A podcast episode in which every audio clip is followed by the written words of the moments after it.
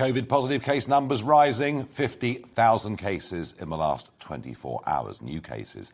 Deaths up week on week by 20%, and overnight, a number of very prominent health chiefs urging that Plan B should be adopted. Now, Plan B would mean a whole series of restrictions urging people to work from home, mandatory wearing of face masks, and indeed, it would also mean COVID passports. Well, the Health Secretary, Sajid Javid, responded to all of that at five o'clock today. Let's take a look. We must all remember that this virus will be with us for the long term and that it remains a threat. A threat to our loved ones and a threat to the progress that we've made in getting our nation closer to normal life. We're looking closely at the data and we won't be implementing our Plan B of contingency measures at this point. Well, I was pleased that Plan B is not being implemented at this point, but he did say in the course of that press conference that it was very important for people to go and get their booster jab to keep your freedoms. So it's a bit of an oxymoron, really, isn't it? Do exactly as we tell you, or we might take your freedoms away, which I didn't like very much. But I want to ask you tonight are you worried? Are you worried about the rising cases? Are you worried that ultimately the government could put us back into lockdown? I want to know what you think about that. GB Views at gbnews.uk, or you can tweet at GB News. And my feelings on it all are that in some ways this is just never going to end. Uh, this virus is almost certainly going to be around for a very, very long time. And I'm, I'm sure there are many dedicated health professionals worried, not just about COVID, but worried about winter flu. And I do feel and I do sense that probably we will get some more restrictions placed upon us in the coming months. But I'm not worried that we're going to be going back into lockdown. Uh, and I think the reason for that is, and, and, and, and Kwasi Kwarteng, you know, pointed out this morning that it would be a terrible thing to do. The country simply wouldn't take it. I know we've been the most obedient lot over the course of the last couple of years, but now we've been out and free and back to work and living our lives. There's no way, if the government tried for a hard lockdown, there's no way that large number, numbers, I'm, I'm going to say of us, would comply with it. So, look, my view, my message is that hope must overcome fear. We've got to learn to live with this problem. We've got to be positive, and the only thing to fear actually is fear itself. Well, joining me to get perhaps a rather more scientific analysis of where we are uh, than I'm able to do is emeritus microbiologist at the University of Aberdeen, Professor Hugh Pennington. Hugh, good evening and welcome back to GB News. Evening, uh, Nigel.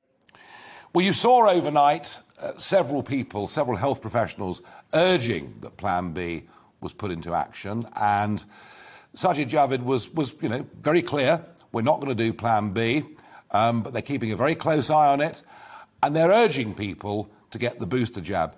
There does appear to be, doesn't there, some reluctance for people to go and get the booster jab. What would your advice to those people be? Get it. I had mine yesterday. You know, I've, got two sore arms because I'm of that age and so on.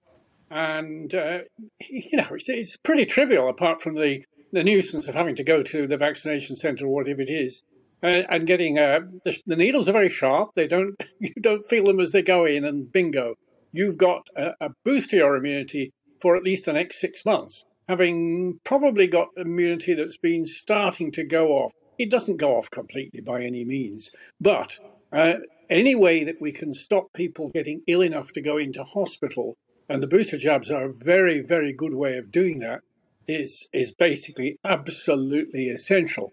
Now, my concern is that we have so many cases, and, you know, Javid was talking about 100,000 cases possibly in the fairly near future. That's an enormous amount of virus that's out there challenging people, even people who've had the vaccine. We know the vaccines work very well. You know, they're more than 90% effective, but that means they're not 100% effective. And we know that some people do get ill and really get quite sick, even if they've had the, the vaccine. With the with the um, the boosters, that's less less likely. So boosters very important, as you know the press conference was, was, was emphasising. My worry is there'll be so much virus about pressing on the population at, at large, if it gets to 100,000, uh, we may have to go into lockdown. And the Oh, one way no. to avoid that, No, no. the one way to, the one way to avoid that is to have Plan B. Because Plan B is not that much different from what we've got anyway. Okay, you don't have mandatory masks, but you have you're recommending. You know, he was going on quite at some length about, and you have to wear it when you're on the tube and all this kind of stuff. And working from home, well, you know, that, that's only advisory anyway, and a lot of people are doing that. And and the vaccine passports, well, we have those in Scotland. There was a lot of toing and froing about that. And we have about half the number of cases per population uh, in Scotland than in England. So maybe there's something to do with the fact that we've had these passports for a couple of weeks and we're stopping these super spreader events in nightclubs because we know from, from basic what's happened in other countries that when the virus gets into a nightclub, people hopping up and down, it's very hot, it's very close. It's, it's the ideal place for the virus to get about. And so if you've got vaccine passports, I know it's an infringement of your liberty, It is. but, but, but, um, it's an infringement of people's liberty if they infect other people who then go on to die from it. If you see what I mean. No, I mean, yeah, I, look, do it, but- I, I mean, I mean, Hugh. You know, it seems to me um, if I'm going, let's say I'm going to a major sporting event, and we do have a very, very high number of cases. I don't object to taking a test to showing that I'm negative, but I do object to the very concept of a vaccine passport and being asked to show it virtually everywhere I go. Uh, and I suspect it would attract a fair degree of non compliance. On your first point about the jabs that you went to have yesterday, maybe one of the reasons for the reluctance is everybody was told get double jabbed and that'll be it. Bingo, job done. Now they're being told go and get a booster jab. Oh, by the way, whilst you're there, get a flu jab as well. And there's you know a few quite sceptical people saying, are we going to be jabbed forever? No, we're, we're jabbed annually. Well, the age groups that I belong to, uh, we're jabbed every year for flu, and clearly we've been jabbed for, for COVID. But, you know, we may have to do it on an annual basis like we do for flu. And the risk group that really is affected by COVID are old people. I'm not going to use the word elderly because I, I object to it. Uh, seniors, let's put it like that. And, you know, we, we have a much harder time if we get infected with COVID, and we have a much harder time if we get with flu, if we get flu. And, you know, the, the idea that, you know, care homes and flu have been very, very bad, you know, places. Well, care homes, if flu goes in there, it's not quite as bad, but nearly as bad as with COVID, for example. So the two viruses are similar in that respect. They're different in lots of other ways. But having a flu jab is, is good, sound common sense. Now, the, the, the point that one has to make about the flu jab is that it's only about half as effective as a COVID jab. You know, when, when we started making vaccines, my test was will the COVID jab be as good as a flu jab, which gives you about 60% protection? Well, they're a hell of a lot more than that. You know, they're 90% protective, even more than that. And so on, you know, the, the, the COVID jab is a very, very, very uh, brilliant sort of uh, success story. And there are lots of different ones available. But if it's that good, if it's They're that much the same. good, if it's that blooming good, and so many people have had it, why are we talking? Why are you talking about potentially not just Plan B, but a lockdown happening again this winter? If it's really that Well, good. yeah, well, the va- no vaccine is 100% protective. That's the problem. And um, clearly, the, the immunity wanes. Not everybody who's had the jab makes strong immunity. Most do, but some don't. And there are all sorts of folk out there who've had cancer treatment, immunotherapy for leukemia, that kind of thing, who won't be making a very good immune response, whatever vaccine they're given. But they're, they're, you know, if they meet COVID, ooh, bad news, bad news. So, you know, uh, there's a balance to be struck here. There's a balance to be struck here. Yeah. One of the with flu is that we don't know what's going to happen this winter. You, you can't make any predictions about it at all. It might be terrible. It might be last year when we didn't have any at all. And that's one other reason for having masks. That what mask wearing did was to keep the flu down at sort of basement level. And uh, you know we've been, we've known that for hundred years. That it, it has a, a, a very you know, bad effect on the virus and a very good effect on the folk who All are right. eating it. So, so Professor, you know Professor that's Pennington, going. no, no, I get it. going- I, I get it. You're telling us to get jabbed. You're telling us masks work. You're telling us that Plan B is coming.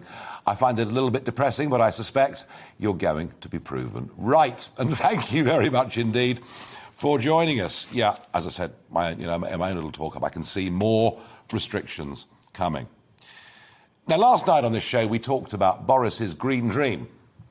The dream that wasn't advertised very clearly in the Conservative manifesto, but it seems uh, that he is absolutely obsessed with doing it. And one of the questions I asked last night was firstly, did you vote for this? But secondly, really worrying about who is actually going to pay for all of this. Take electric cars, for argument's sake. If people stop buying petrol and diesel, the Exchequer will lose nearly 40 billion sterling every year. That's got to be made up. Uh, we're expecting people to put heat pumps into their home, and there's a big argument that the cost of heat pumps will go down. Well, maybe it will, but they're almost certainly still going to be much more expensive than the gas equivalent. And by the way, we're going to have a debate after the break about heat pumps and whether they really are effective in most houses in this country. And now we learn, now we learn that the Treasury think there could be a black hole as big as 100 billion.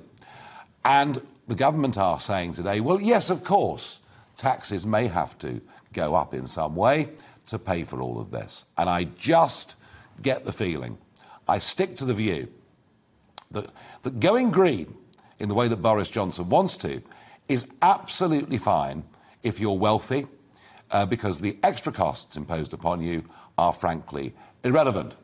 But for ordinary, struggling families out there, at a time when inflation is back in our economy, at a time when the cost of living, yes, wages are rising, but the cost of living is rising even faster. And I think people are going to be feeling the pinch, feeling the squeeze, possibly for quite some time to come. And the idea that we're going to pay a whole load more tax uh, when, frankly, not only can we not afford it in many cases, but what good's it going to do? Because COP26 is coming up in a few days' time. Already, the Chinese have said they're not coming. President Putin today has said that he is not coming. And I don't know what the Indian government are going to decide to go, but it wouldn't su- surprise me at all if they didn't go either. And if we, as a country that emits 1%, and I mean 1% of global CO2 emissions, are going to tax everybody, ban all sorts of things, uh, when the countries that are producing between them nearly 40% of global CO2 are frankly not going to do very much, people will start to ask questions. And it is interesting. Philip Johnston in today's Daily Telegraph was speculating that Boris Johnson actually was gambling his entire political legacy on going to net zero uh, and bringing in all these measures. And I think he is taking one hell of a risk. In a moment, we won't just talk heat pumps, we'll also talk about another initiative to try and stop everybody smoking. Because after all, Big Brother knows best.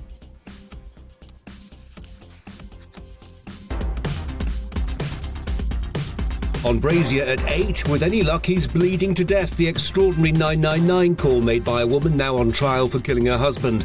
Also, how close are we to another lockdown? We take you through the Health Secretary's latest press conference in the company of Karol Sikora. And as the Queen takes to her bed, is it time for her to wind down? We'll ask one of Britain's leading royal experts. That's Brazier from 8.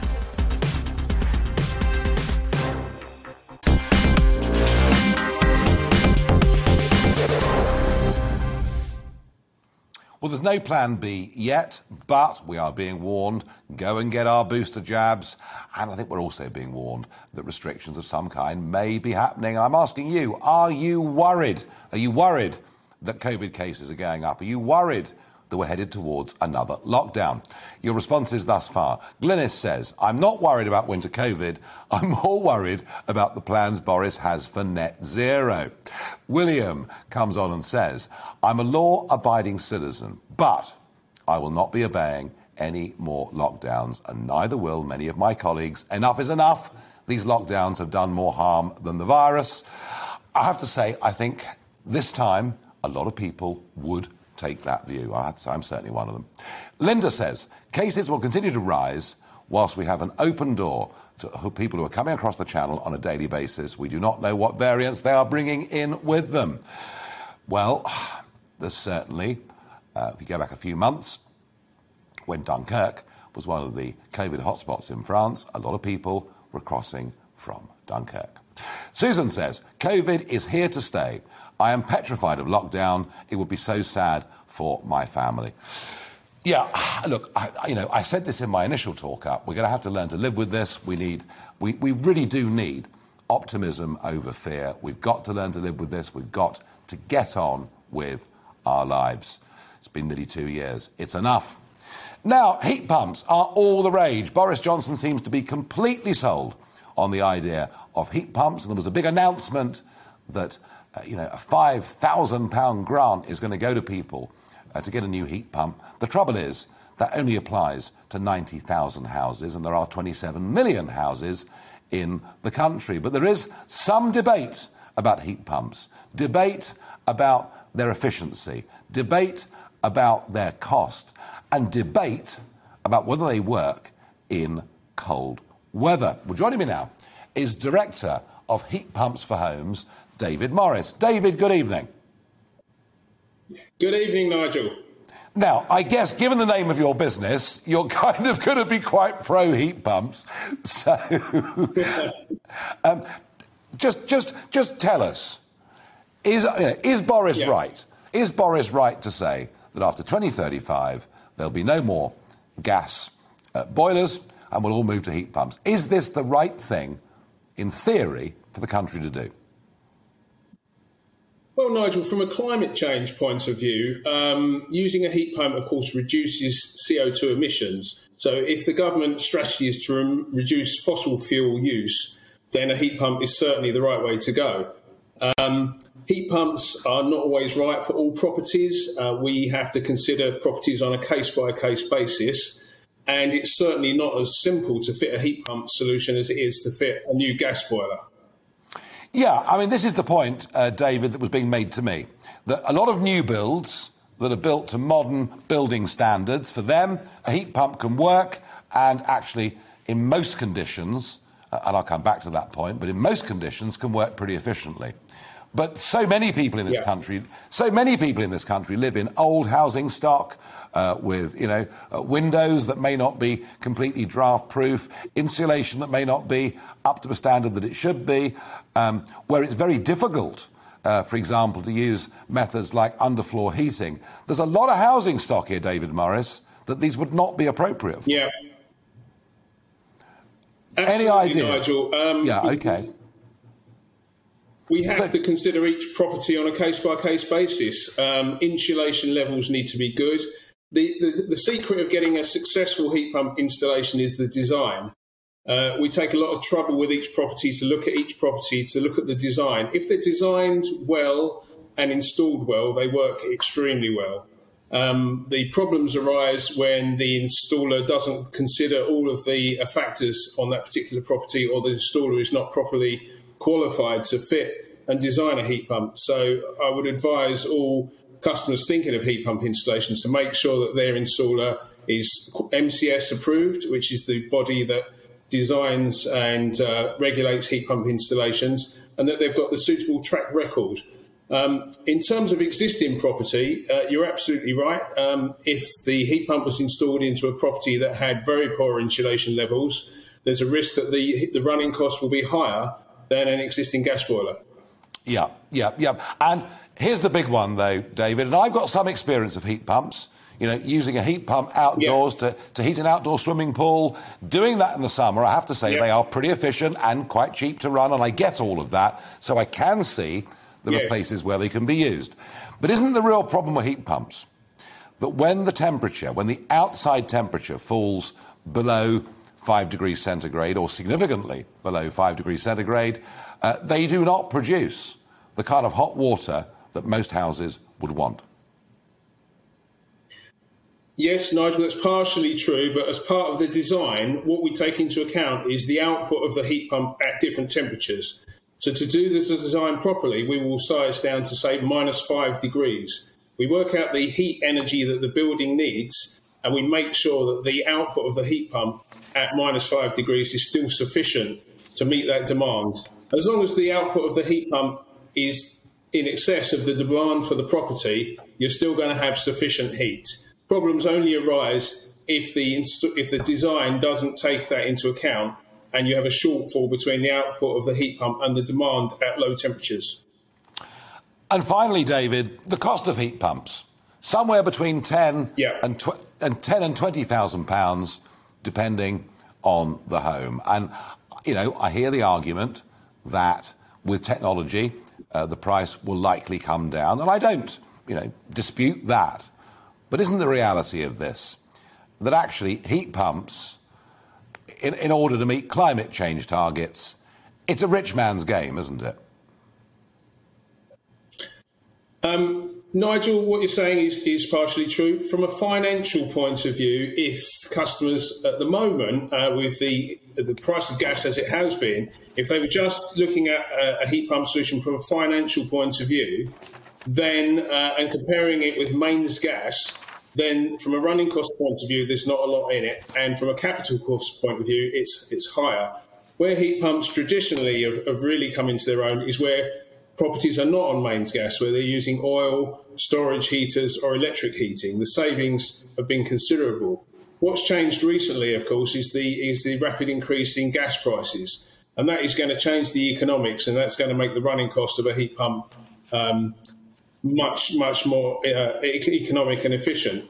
Um, but from a capital cost point of view, the five thousand pound grant is is heading in the right direction. But I agree with you; it doesn't cover the complete difference in cost between how ga- the capital cost of a gas boiler now and a heat pump installation. I think that's going to change over the time, and the government are committed to achieving parity between the cost of a gas boiler and a heat pump, and that's that's got to be a positive thing for the industry, and it's heading in the right direction.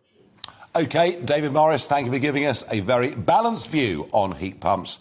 Uh, and yeah, in the right circumstances, they can be very effective. The idea that every home in this country can be switched to them and it's going to work and that people can afford it is nonsense in my view. Well, sticking with cost and Boris's great dreams. Joining me now is Chief Economist at investment bank Panmure Gordon and a former economist at the Cabinet Office, Simon French. Simon, good evening.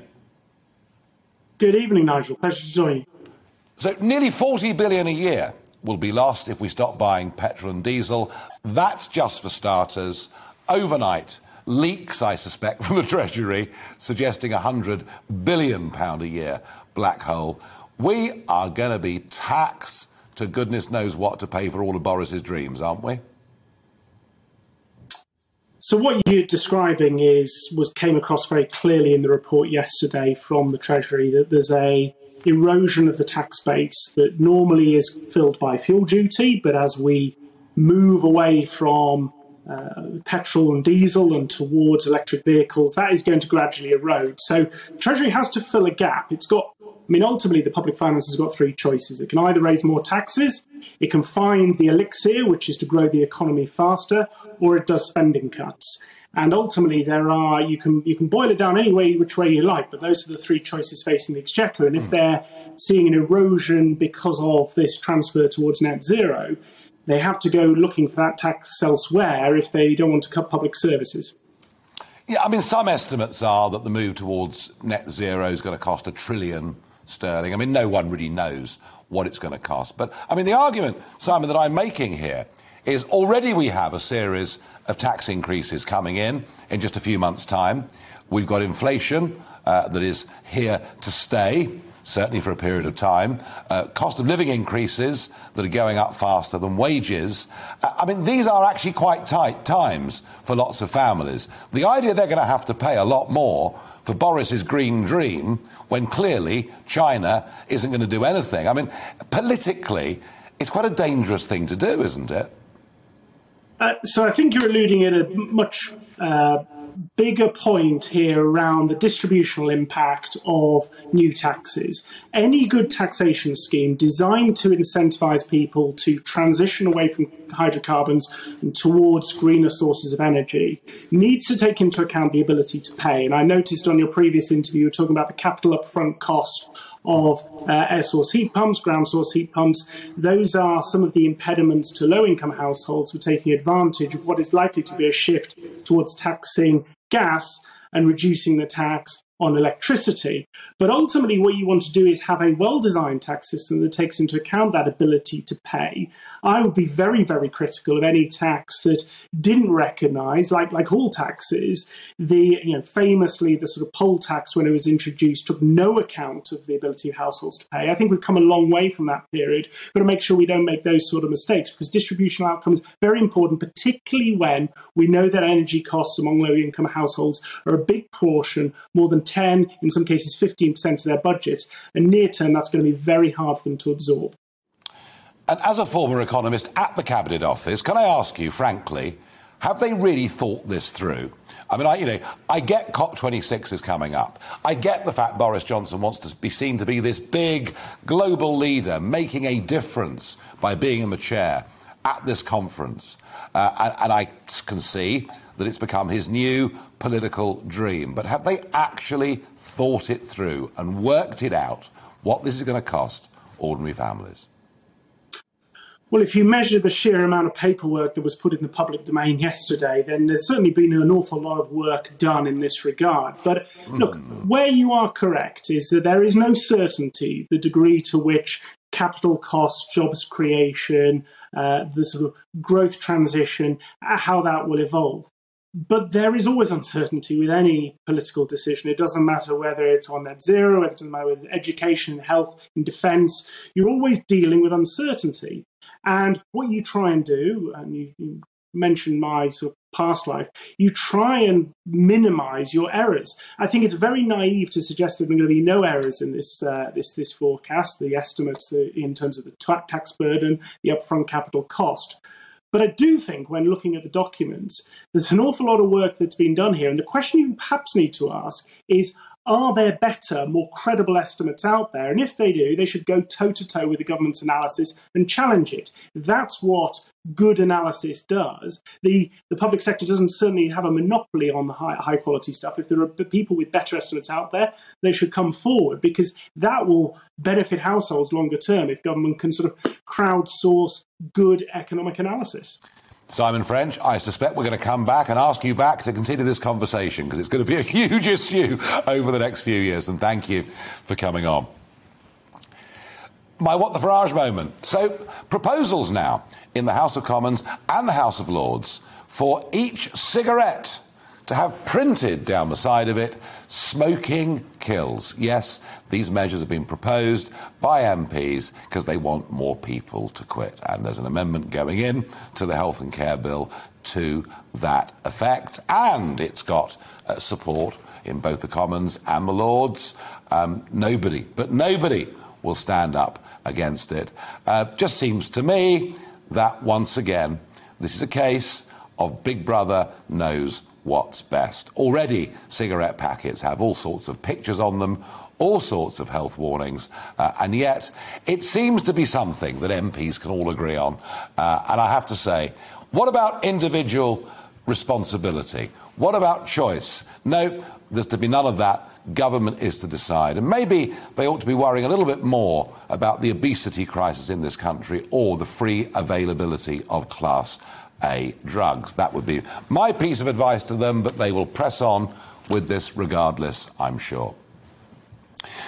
My other What the Farage moment is a senior Tory MP has joined up with a Labour project. Now, it's a minority Labour project, but it is a project uh, that actually wants reparations to be paid to Africa so that we can atone for our sins during the colonial period, um, debt cancellation for African countries today, um, the restitution of African cultural property, um, an international day for remembrance of the slave trade, and a public holiday in the UK for the day that slavery was abolished.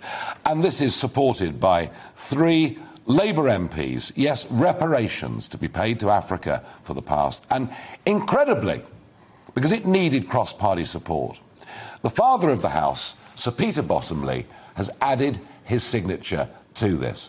Why encourage them? Haven't we got enough?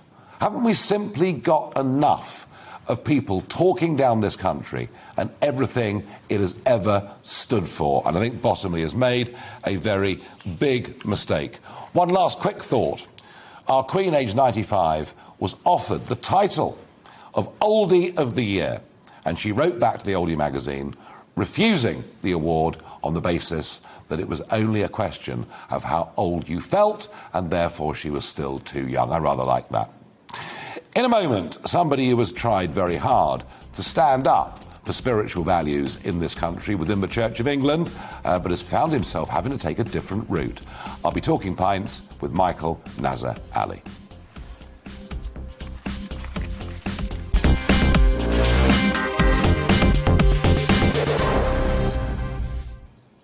We're open. The GB News pub is open, and I'm here talking pints with Michael Nazir-Ali, the former Bishop of Rochester. Yes.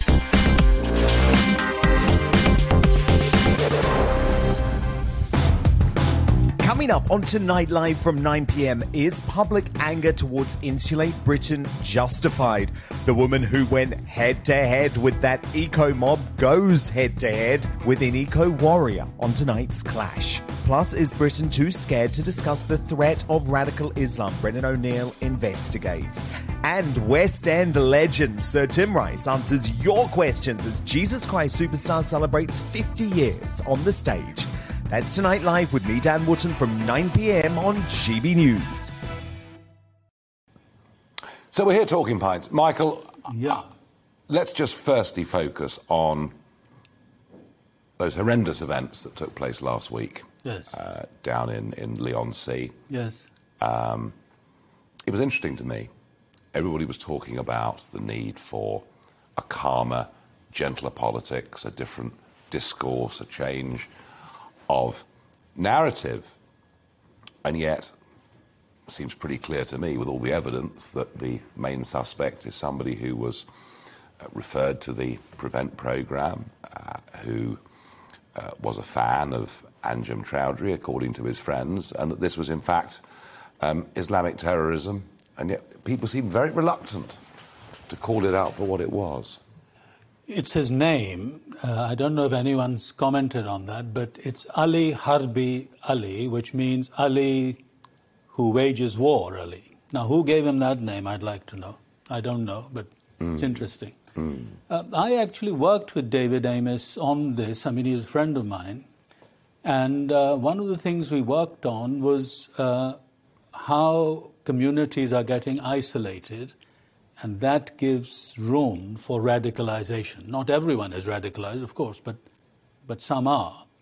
And this is uh, an example of that, of living in a kind of atmosphere that nurtures this kind of hatred of the West, of Christians, of Jews, uh, in different ways. I don't think you can blame it all on the social media. I think that No, nor do I. No. that's right. I think No. it has to be, and so I think we have to address this communal issue uh, that has arisen because of um, well-meant but uh, mistaken policies of multiculturalism, etc. Uh, and that has meant isolated, ghettoized communities where it's more possible for young people like this chap to be radicalized. Now, you, of course, grew up in a minority group. Yes? You were a Christian. You Yes. became a Christian at a relatively young age, growing up in a predominantly Muslim country. Was, was that difficult in Pakistan in those days? Well, it wasn't in those days. You see, it was quite possible for Muslims and Christians to live amicably together. I mean, I went to a Catholic school, uh, but the majority of pupils were Muslim. And then there were some Christians, who were, some were Catholic and some were not. Uh, and we all got on well together, you know, in, in the school and, and in, the, in our neighborhoods and so on. But it's this vision uh, that has been created by radical Islamism uh, of a kind of jihadist mentality of changing the world through force of arms. Hmm. And that is not just in fringe groups. Uh, I mean, this is being encouraged by countries. Turkey, for instance, at the moment is vigorously promoting a return to uh, Ottoman, uh, uh, uh, the Ottoman imperial era, uh, and how the Ottomans governed very large Christian and other communities. Well, this gives a kind of mindset to people. Um, and um, in Pakistan now, the trust and the friendship and so on has often been replaced by suspicion, distrust, violence, even. Mm. And you came to this country, and of course, I got to meet you some time ago when you were Bishop of Rochester, because Yes. that's the diocese that you know I lived in, and you confirmed one of my children, and all the rest of it. So I was fo- followed your career very closely, and about 20 years ago, I thought, wow, this guy's going to become the Archbishop of Canterbury. I mean, you were in the top two or three runners and riders. Uh, there was a there was a genuine prospect that, that you could get the job. It didn't happen. There was quite a, a vicious campaign fought against you by the Times newspaper. Day after day after day, there was storm. But in a sense, any form of election can be bitter, can be bloody. But you, you stood for something, and you stood for an Anglican church. And I'm sure there are m- millions of people in this country, the majority over a certain age in this country, who grew up understanding that the Church of England was the established church of this country, that the Queen was at the head of it, and it was to that church that we looked for some form of guidance, Yes? of leadership. And I know you've now decided you can't stay with the Anglican Church despite the years of long service you've given it, and you're joining the ordinariate of the Catholic Church. What's gone wrong? What's happened to the Church of England? What's happened to Anglicanism? Yeah, I think there are a number of levels to this. So when people go to church, I mean, take it at the very basic level, they go there um, to encounter the divine in whatever way they think of it. They go there to pray about their needs, they go there to get guidance, as you were just saying. Yeah. But if they are then confronted by kind of activism of different kinds, informed perhaps by critical theory, and you have uh, basically a kind of view that divides people into victims and villains, uh, then of course they don't go. Or if they go, they are frustrated. Similarly, I mean, on, at the other level, the establishment uh, level, the role of the church has been to provide moral guidance uh, to the nation. But if the church is itself uncertain about what that moral guidance might be, then you know what is the point of the establishment? Um, I mean, I would say uh, really that even if there was no established church, the role of Christianity in providing a point of departure for urgent moral questions that come up in policy making and legislation, I mean, is absolutely vital because you have to start somewhere. Yeah. Uh, there is no neutrality. And on beginning of life issues, what to do with the early embryo, assisted dying is now topical. Uh, marriage and family, justification of conflict when that happens. I mean, all of this, uh, you need a point of departure. Of course, you need a contribution from all sorts of other areas of life as well, but the church has to be clear about what it. It's almost evaporated. It, it, it's, it's, it's hardly a part of the lives of ordinary people. And I felt during the pandemic, I mean, when this, when this virus first emerged, Yeah. a lot of people were very scared. I think we were all a little bit scared when it first emerged. It was unknown. We had no idea just how much damage it might do.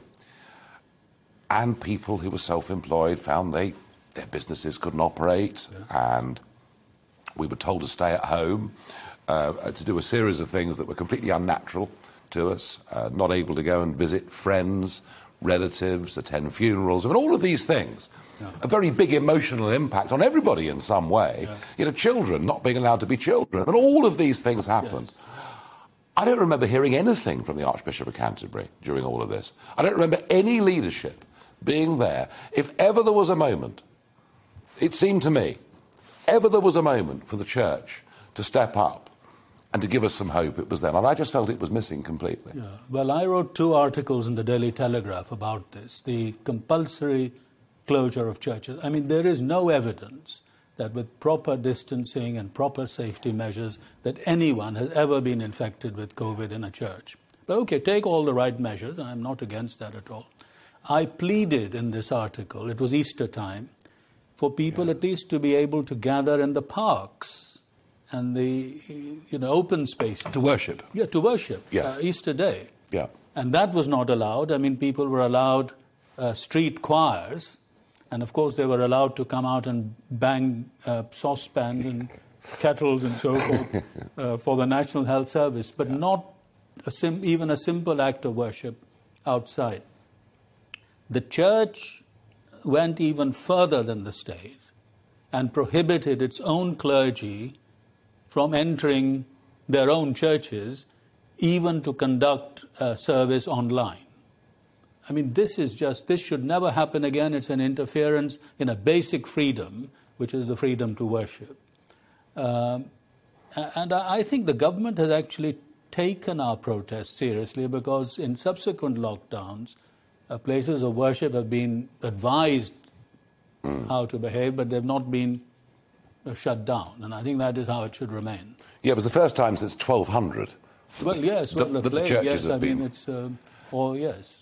Unbelievable. Well, so you were, in a sense, for standing up for the things that you believed in, effectively becoming a rebel within your own church, weren't you? Well, I'm not a rebel. I'm actually quite conservative. I mean, I, I just want the church to be what it is supposed to be and not some kind of activist lobby. But you've left it. Well, yes, uh, because I felt that, I mean, there were two, two areas really. One, that the church cannot make a decision uh, about its own life which sticks. When it makes a decision, people just go and do their own thing. Secondly, there's no one to tell people, you know, I'm not saying that this should be promiscuous, that church leaders should always be telling people how to live their lives, but sometimes there come um, uh, opportunities when you, uh, or necessities when you have to say to people, look, this is the way to go. And if the church can't do that, then you have to ask, well, what is it for? No, I, I understand that. Well, are you, say, as a Catholic, you, how active are you going to be? Well, the ordinariate that I'm joining is yes. actually has, is allowing the good things in Anglicanism to be retained. Because you're a married man with family. Well, that married clergy is one yes, thing. Yes, But also the, the Book of Common Prayer. I mean, the ordinariate uses Cranmer and the beautiful language of the Book of Common Prayer more, I think, than most Church of England churches. Probably true. Yeah, it does. Um, approaches to reading the Bible and using it for guidance. Uh, how to guide people morally. I mean, the, the Roman Catholic Church's tradition of, of that has come through thinking about the confessional. But, the, but Anglican thinking about moral issues has come through involvement in the wider community. And I think this is something we can bring to the wider church. So there are some good things that should be preserved, um, yep. and I would want to play a role in, in doing that. But equally, we can learn from the wider church about how to act together, about when it is right for the church to pronounce on a matter uh, for the sake of wider society. And when you're not involved, you're a big cricket fan, I know. Well, I've played cricket in the past, and um, I suppose I could still play a bit. But and what do you, you know? One thing, Nigel, that I that got me into teams where I didn't deserve to be, is that I can bowl with either arm. Can you? Well, I could, could, could. Okay, yeah, right, right, yeah, good, good. Yes. You could bowl with a, and, and the same type of delivery with either arm? No, no. Um, it used to be sort of, well, mediumish with the right arm. Yes. And um, left arm spin. Well, there we are, you see. You get people here like Michael Nazir-Ali on Talking Pints. You think you know absolutely everything about them, but you don't. The guy could bowl with either arm. That was Michael Nazir-Ali joining me on Talking Pints.